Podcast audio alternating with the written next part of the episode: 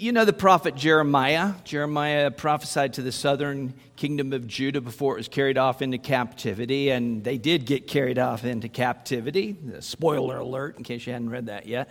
Um, but, um, but as uh, God is speaking and, and, and kind of charging Judah with the sin of leaving him and going after other gods and into sin and so forth, uh, God speaks through the prophet, and he says, They have forsaken me, for my people have committed two evils. They have forsaken me, the fountain of living water, and hewed out cisterns for themselves, broken cisterns that can hold no water. And that is a powerful image if you kind of understand a little bit. How many know what a cistern is? Yeah, you maybe had those back in the day. I'm sure in Kansas they probably had some of these things. But you know, uh, you've got well springs of living water. We don't refer to it that way because that's just to us, that's just water. We, we're used to purified, nice, good drinking water deep from up uh, beneath the ground. That would be living water that he's talking about, spring water, deep water. Cistern's a whole different thing. That's an, when you can't dig a well, when you don't have pure water available to you, you dig into the ground, you make a hole uh, in the rock, and then you get the runoff so you get murky, yucky runoff, and you kind of hope that it settles out and that the junky stuff goes to the bottom that you can kind of drink it, right? You know this? Yes? That's the picture that he has. Of course, these aren't even decent cisterns. These are broken cisterns. They leak, they don't hold water. So, Paul's, uh, I mean, Jeremiah's charge, God's charge against his people is that they have left him the source of all goodness, the source of all good things, and they've run off after those things which are empty and broken and worthless and vile. Make sense? No? Yes. Oh, okay. You're with me. You're with me. All right. So at Colossae, we have a very similar thing go, going on there that, that Paul sees the danger and, and, and he reiterates this so many different ways when he talks about the fullness of Christ and Christ being the substance and everything.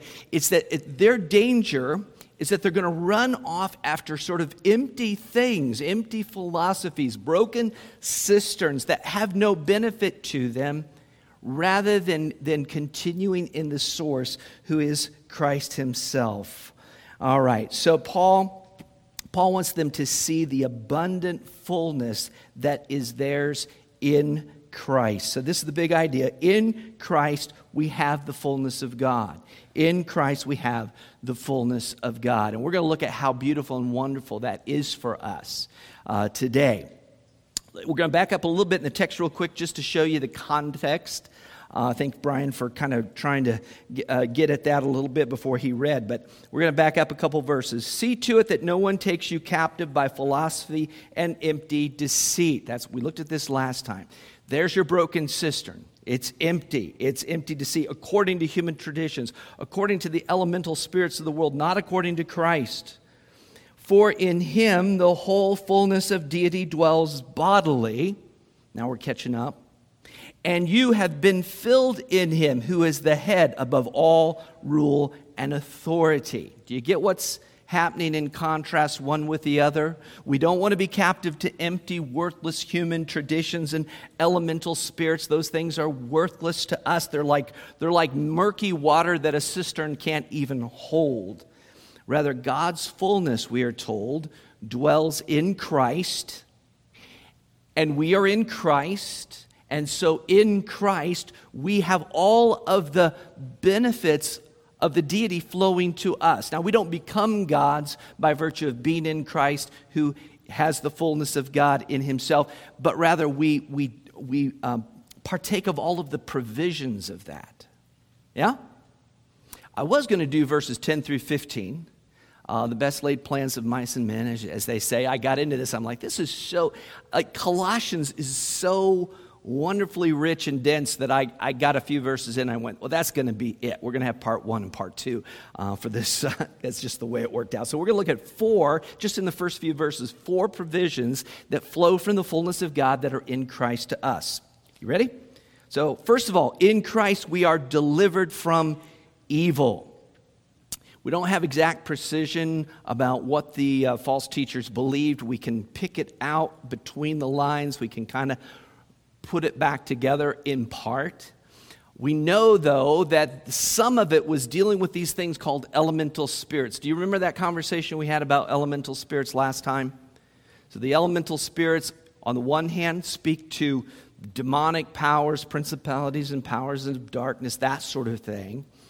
And it also, you'll recall, related to elemental superstitions of sort of typical religious thought where if I don't do this and I do that and I keep that and I, and I refrain from this at certain times, certain place, whatever it might be, that if by doing those things, I somehow um, you know, come into the fullness of God by virtue of them.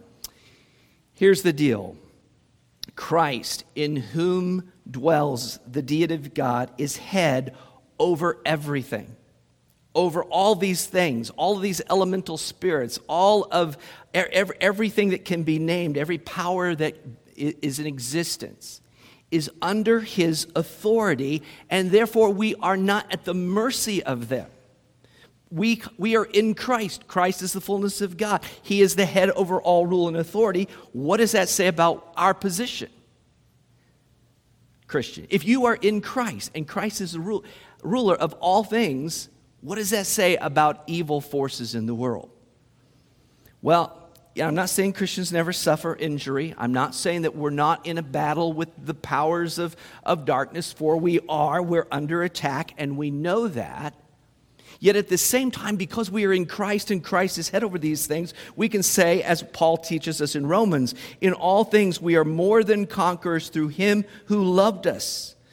More than conquerors through him who loved us. For I'm sure that neither death nor life, nor angels, nor rulers, nor things present, nor things to come, nor powers, nor height, nor depth, nor anything else in all creation will be able to separate us from the love of God in Christ Jesus our Lord. Again, God was in Christ. We are in Christ.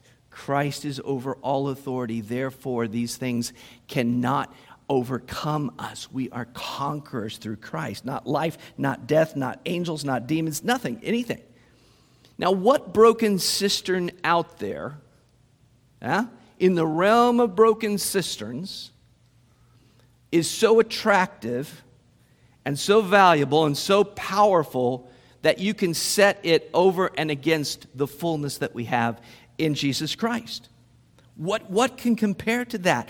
What, what other power frees you from all distress? What, what can man do to you because you have Christ?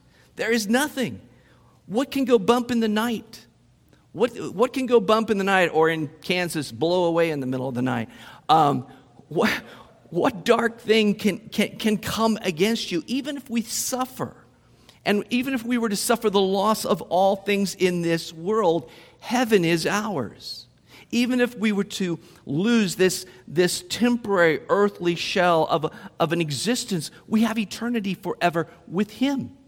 He is the head and rule over every authority, and so we need not fear evil, we are delivered. We're already under the second point. That's pretty good.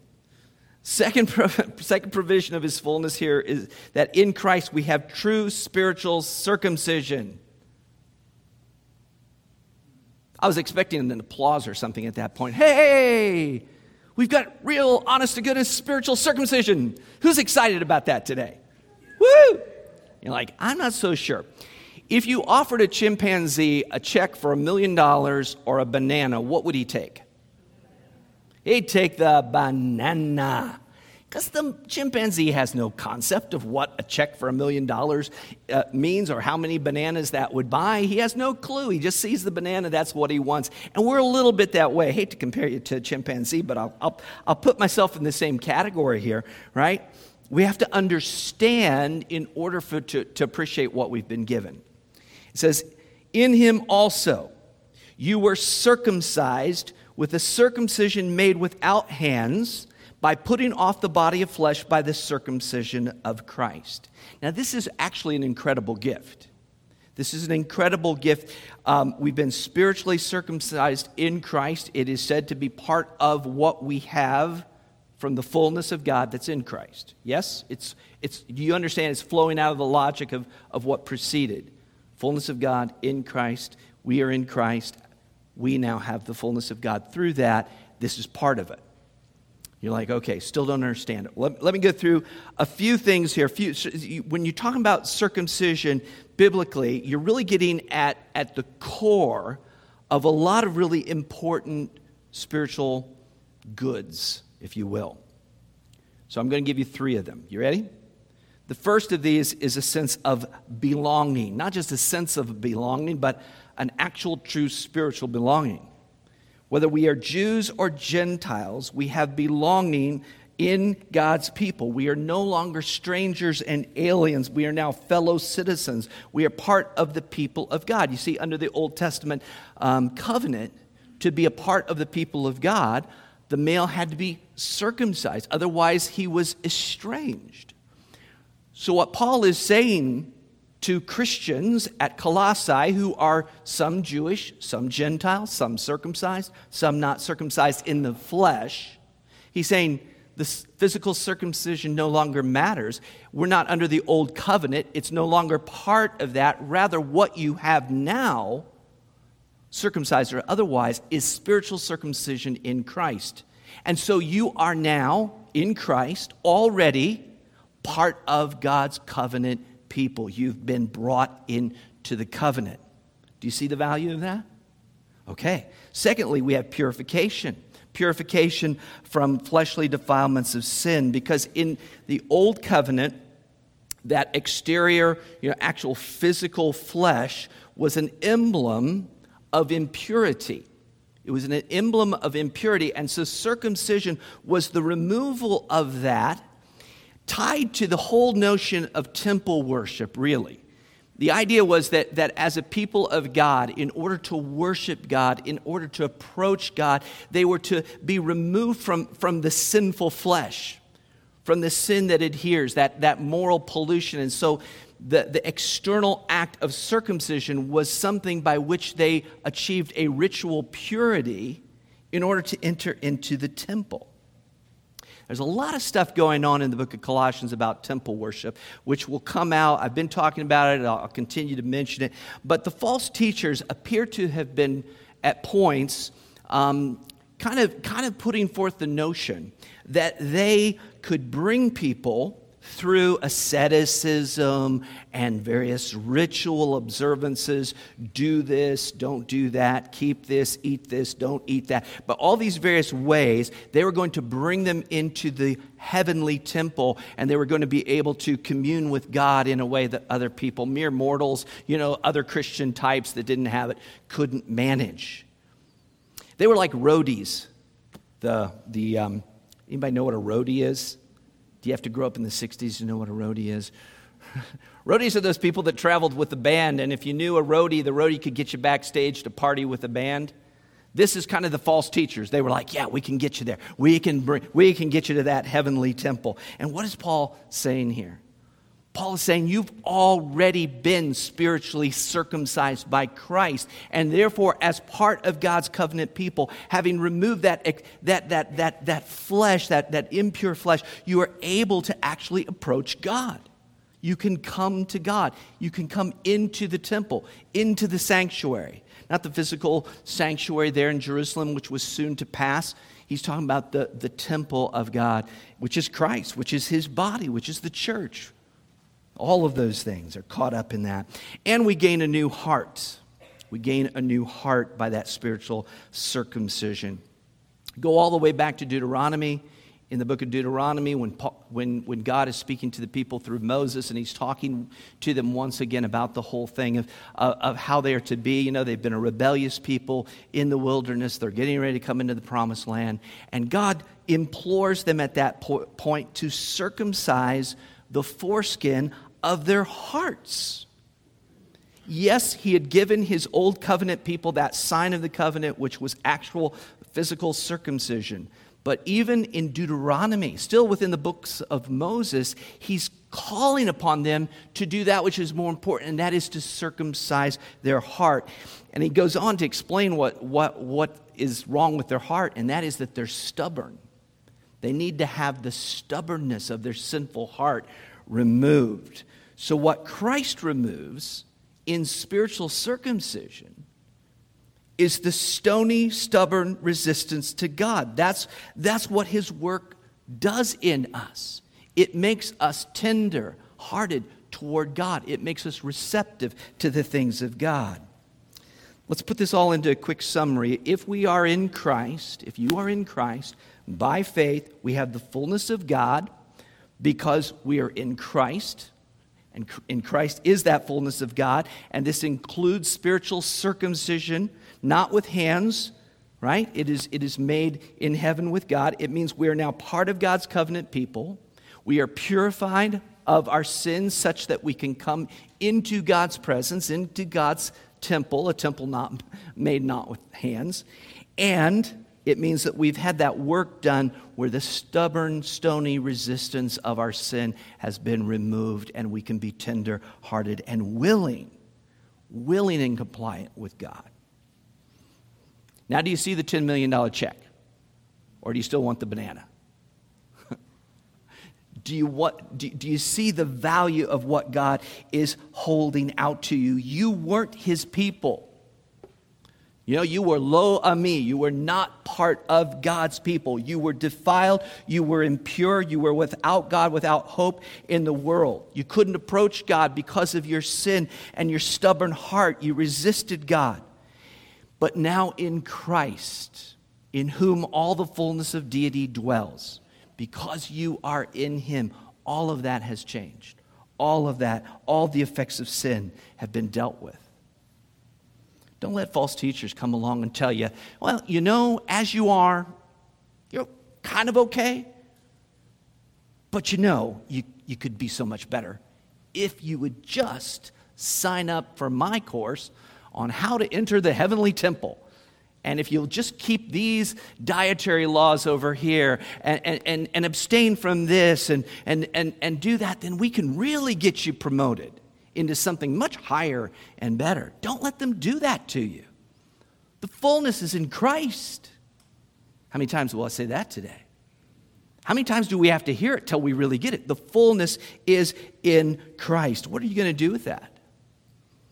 hopefully you'll, you'll come into a place of thanksgiving where you'll really see that and, and, and rejoice in that and, and, and, and just dwell on that a little bit. Let that, take, let that take hold. The second thing I would say is with that information, we need to take advantage of it. Like, what good is it to be able to enter into the very presence of God, into his temple, if we don't enter into his temple? You say, well, how do I do that? How do I enter into his temple? You, you come into his presence in, in prayer. You know, you come into his presence when you join with the body of Christ in, in worship and, and so on and so forth. We take advantage of, of that which is, you, huh? Right? Right here. How do you come into the temple? How do you come into God's presence? Take advantage of every opportunity that you have to draw nearer to God because God has made the way for you to draw near. And then one more application before we move on, and that is if, if we have been stripped of that old flesh, that is the power of flesh, the power of sin. If that be so, we should really be done with sin, shouldn't we? We should, we, should, we should endeavor to be done with every vestige of sin. It has been removed, it has been taken care of in Christ. And so, there where the flesh continues to encroach and, and, and the sin that so easily besets, we need to lay them aside because we have this in Christ already done for us. Good so far? Yeah? Are, you, are you seeing all that, that Christ has provided? The third provision in Christ, we've been buried with him in baptism. Buried with him in baptism. Again, burial doesn't sound like much better than a banana. Maybe it sounds far. Hey, we'll bury you. Who, who, who, Khrushchev told that to, to the U.S. years ago. We're going to bury you, and we didn't like it very much. So, how do we make burial sound like a good thing? Let's get to that in just a, a moment here, but um, hold that. Um, I want to show you the connection, first of all, between circumcision and baptism. All right, and then we'll move on. Both are outward ceremonial acts that represent becoming part of God's covenant people. Circumcision was the sign, the Old Testament sign and symbol, the initiatory rite of the Old Covenant. Water baptism which Christ commanded for his disciples to practice, is the outward initiatory ritual that a Christian experiences when they have confessed faith in Christ become part, and become part of his church. Look at how Paul puts this in juxtaposition. I'm going to take the end of verse 11 into verse 12. It says, By the circumcision of Christ, having been buried with him in baptism. When a believer is baptized, having repented and trusted in Christ, they are confessing to the world and to the church that they have come into union with Christ. And having come into union with Christ, they have been circumcised without hands, that they've been baptized by the Holy Spirit.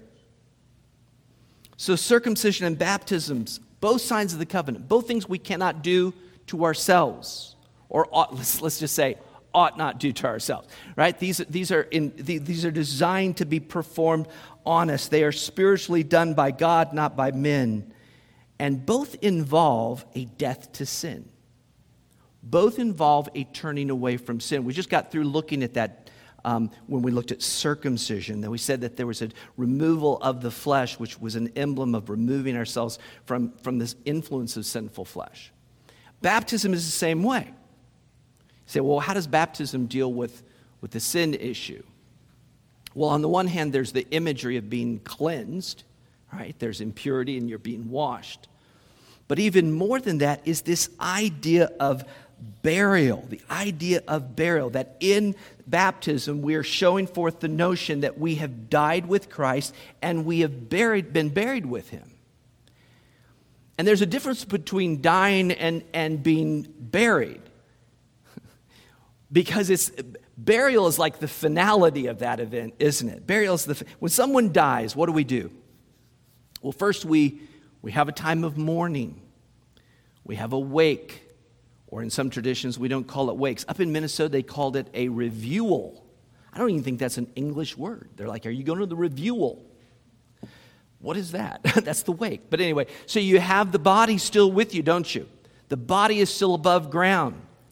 That is, that's to give us the whole process of being able to let go. And we, many times, it's, it's an open casket. We look at the body.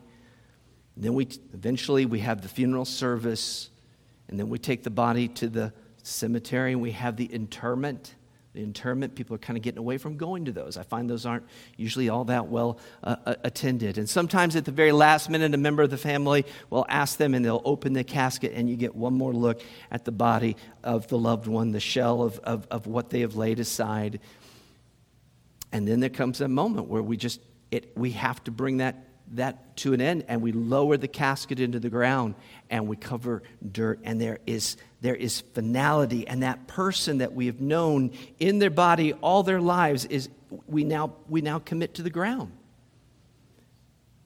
and there there's a sense that body that we have known all that as, as our loved one will never again be in the sphere of the living we've utterly put them away they no longer occupy even the same space with us. It's final. When we are included in Christ, as we talked about, we have the fullness of God. But in the, having the fullness of God, we are to have the void of our old sinful life.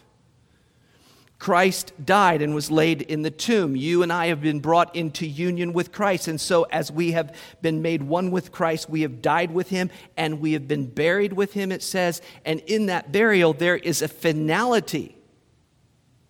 Yes, we go on living in this body, this shell, until that day when it is laid in the ground and the body must die because of sin. But, but we are buried our old sinful life, even though we go on living, our old sinful self, who we used to be, has been buried and hidden with Christ in God. What Paul is implying on a practical level here is actually you know, not to, uh, he doesn't actually dwell a lot on the implications of this. But he is saying that, that the Christian, having been circumcised, at demonstrating that the laying aside of the flesh, is now buried with Christ in baptism. And there's no going back. There's no going back. When we go back into sin, we are doing something which is unnatural. It, it's like grave digging. Spiritually, we've died. We've been buried with Christ. It's, in, it's impossible. It's disgusting to think about going back. And, and in essence, what are we doing spiritually? Is we're trying to bring an old dead body back up from the ground and resuscitate it. It's not natural. We are dead. We are buried. And therefore, we are not to continue in sin. We are to have laid that aside. Paul deals with this in Romans chapter 6, which he basically covers very, very similar ground. And he asks the question, you know, are we to go on sinning? And he says this He says, How can we who died to sin live in it? And so the powerful imagery here of what has happened for us in Christ is that that burial, that finality has taken place. Christian, when we turn back to old patterns, when we let, the, let loose sin and, and, and sort of what we're doing is sort of reanimating a dead corpse. We're like grave robbers. We're doing the unthinkable. We're trying to retrieve something which should be dead. And I think it helps us to understand that. I think it's helpful for us to get this picture. When our old friends come along and they say, hey, come on, you know, you remember that good time we used to have. Come, you know, present your, your, your members to, to, to sin and to its passions and so forth, and just let loose. Remember the good old times when we used to party or whatever it is. You know, you, what we ought to be able to say to them is, hey, no can do. Oh, don't be that way. Don't be a stick in the mud. I, I can't do it. I, it the, the me the you, that I that used to party and, and, and, and engage in all, the, all this stuff with you, it's gone. It's gone. Now, they won't understand because they're looking right at you. But you know the spiritual reality. You have been buried with Christ. It's been sealed away. It stinks. There's no going back and retrieving that. This is ours in Christ. It is a spiritual reality that is true because we are in Christ and Christ in Christ is the fullness of God. Fourth and last provision of our union with Him is that with Christ we have been raised from the dead. So look again at verse 12. It says, Having been buried with Him in baptism, in which you um, were also raised with Him through faith in the power, powerful working of God who raised Him from the dead. The operative power of baptism is not the ritual and it's not the water. Rather, faith is the key. Faith is the key. We are raised in baptism because we have trusted in the gospel. You say, where do you get the gospel? I don't read the gospel there. Where, you know, where, where are you pulling that from? Well, what is the essence of the gospel? What is the that hub or, or, or you know, center of the wheel of the gospel that we always come back to? It's the death, burial, and resurrection of Christ. So, what does Paul say is the operative force of baptism here? It is that we have come to have faith in the one who raised Jesus from the dead. It says, raised with him through faith in the powerful, powerful working of God who raised him from the dead. Do you see that there? You see it? Because we have faith in Christ, we are in Christ. And because we are in Christ, we are in God. And because we are in God, we have all the fullness of God, all of the reality of that. We've been buried with Him, and now it says we've been raised with Him to new life. So the power of that, of that new life in Christ is that, is that we are in Him and Christ is in us. And being in Christ, we have eternal life. Now, already now. It, eternal life is not only that which we are looking forward to. You know this, yes? What did, what did Jesus say in his high priestly prayer? John chapter 17, he says, And this is eternal life, that they know you, the only true God, and Jesus Christ, whom you have sent. So, through faith in the gospel, the meaning of baptism is that we have died with Christ, we've been buried with Christ, and we have been raised in the power of new life through him. I mean, ultimately, a day will come when Christ returns and the dead in Christ will rise. That will be the finishing, the completion of this work of the new life. Everything that is old will have passed away. Even the old flesh, you know, the bodies in the grave, will be raised, incorruptible, in glory. That day will come. But what this is telling us, what Paul is saying, is right now Christian, right now, You have been raised. There's more to come, but, but right now, you have been raised from the dead spiritually with Christ. You've been circumcised by Christ. You've been buried with Christ. You've been raised to new life. And that means in Christ, we can live in the power of a new life. And in, by that power of the new life, with the Spirit dwelling in us, we can put to death the deeds of the body. We are not to just go on sinning so that grace may abound. How can we who have died to sin go on living in it? Do you see how this works itself out? We don't want to succumb as Christians to bumper sticker theology. You know the one, the one that I really hate? I think I've mentioned it once or twice from the pulpit. This is one that used to get a lot of traction. And if you ever had this on your car, I apologize. I probably had it on a car back in the 1970s myself. Um, Christians aren't perfect, just forgiven. That's so close to being true. That's so close to being true, but it's, but it's really bad the way it's stated. Now, I agree, Christians aren't perfect. We're not. We're not. I haven't known any perfect Christians in terms of the outworking of what should be seen in their lives. There's still so much room to go. And we are forgiven. That is absolutely true. We've been forgiven through the, through the work of Christ. We've been forgiven. It's it's, it's just the little word just because that throws the whole thing off. What does that make it sound like? It makes it sound like the Christian experience is just a little piece of paper that was signed where God goes, okay, I, I don't know what to do with you. All right, I just forgive it. Forget it. That's, that's all there is to it. And He's just done. And we go off with our paper and, any, and we just sin all we want and just, hey, I've got a paper that says I'm forgiven. It's not what it is, is it? There is, there is all of this provision that flows to us because we are in Christ, in whom is the fullness of God. We've been, we've been circumcised, we've been, we've been buried, we've been raised to new life.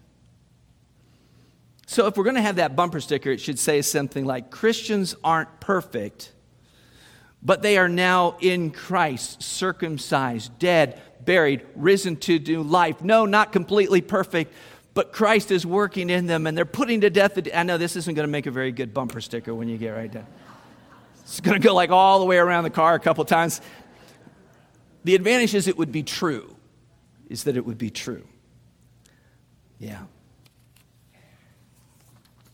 Paul wanted the Colossians to know much about the fullness of God, just all that was theirs through what Christ had done. They'd been delivered from evil, they'd been circumcised, buried, and raised to new life, and there, were no, there was nothing these false teachers could give them except emptiness, broken cisterns, nothing of substance. If you're a believer, that is yours as well. Those provisions are yours. Live in them. Live in them. Stop, stop thinking that the Christian life is so hopeless. And I, I find that so many Christians get stuck in that. They're, look, yes, honestly, there's some now and not yet about our faith. And there are setbacks, and there, there, there, there are all kinds of areas of weaknesses that, that we endure. But look at all that you have now in Christ. It is powerful stuff. It is amazing provision. I mean, I think we look at the Christian life sometimes like a bad IKEA package. I've never gotten a bad one, by the way. I don't know how those Swedes do it, but I have never gotten an IKEA package where it didn't have every single piece in it. You? I think I bought some Walmart. Oh, I don't, better not say that. They might be listening.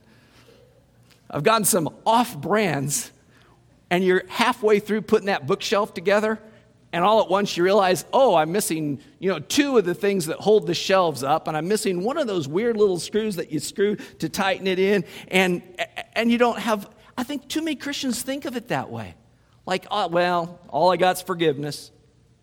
What are you going to do? No, no. Look at everything that is yours. To anyone who doesn't have Christ, we're not saying Christians are perfect. Because if you've observed Christians, you probably recognize they're, they're not utterly. What we are telling you is that there is a Savior, and his name is Jesus and he came into this world to die for sinners on the cross, and such that if you repent and turn and believe that God uh, was in Christ and that, and that Christ is risen from the dead, you can have eternal life. And coming to Him, you come to the one who has authority over all of the darkness. Everything you worry, everything that frighten, everything that goes bump, and then all those things. He is in authority over them. And if you are in Christ, you have, you have spiritual circumcision. You've been buried. You've been raised to new life. You don't have a broken cistern that's incapable of holding water. You have springs of living water that well up to eternal life. So we invite you today turn from the broken cisterns, turn to Christ, receive eternal life. Let's pray. Lord Jesus, we, uh, we sometimes sell short just the utter power of your work in us. We forget, Lord, just how much you have done, that the very fullness of God is in you. And now, Lord, through, through faith, you have brought us into you, into fellowship with you. We are in you, and you are in us. And with us come all of these things, Lord. Help us not lose sight of that. Help us not think so meanly of, of, of the very good provisions that you have provided. And, and Lord, may we take advantage of every one of them. May we see, Lord, that we are dead to our old sinful self, that that has been circumcised, not done with hands, Lord, but by you, that, that you've removed these things from us and they are to remain dead and buried, and that we have a, the power of a new life that we are to live. Give us greater confidence and thankfulness for that, Lord. Help us to lay aside those things that, that easily beset and to just run the race with you. And I pray, Lord, that, that today there'd be a person that might hear this that doesn't know you. And Lord, seeing the broken and cracked cisterns that they have been drinking from or trying to drink from, that they would turn and receive eternal life by trusting in you. We ask it in your name. Amen.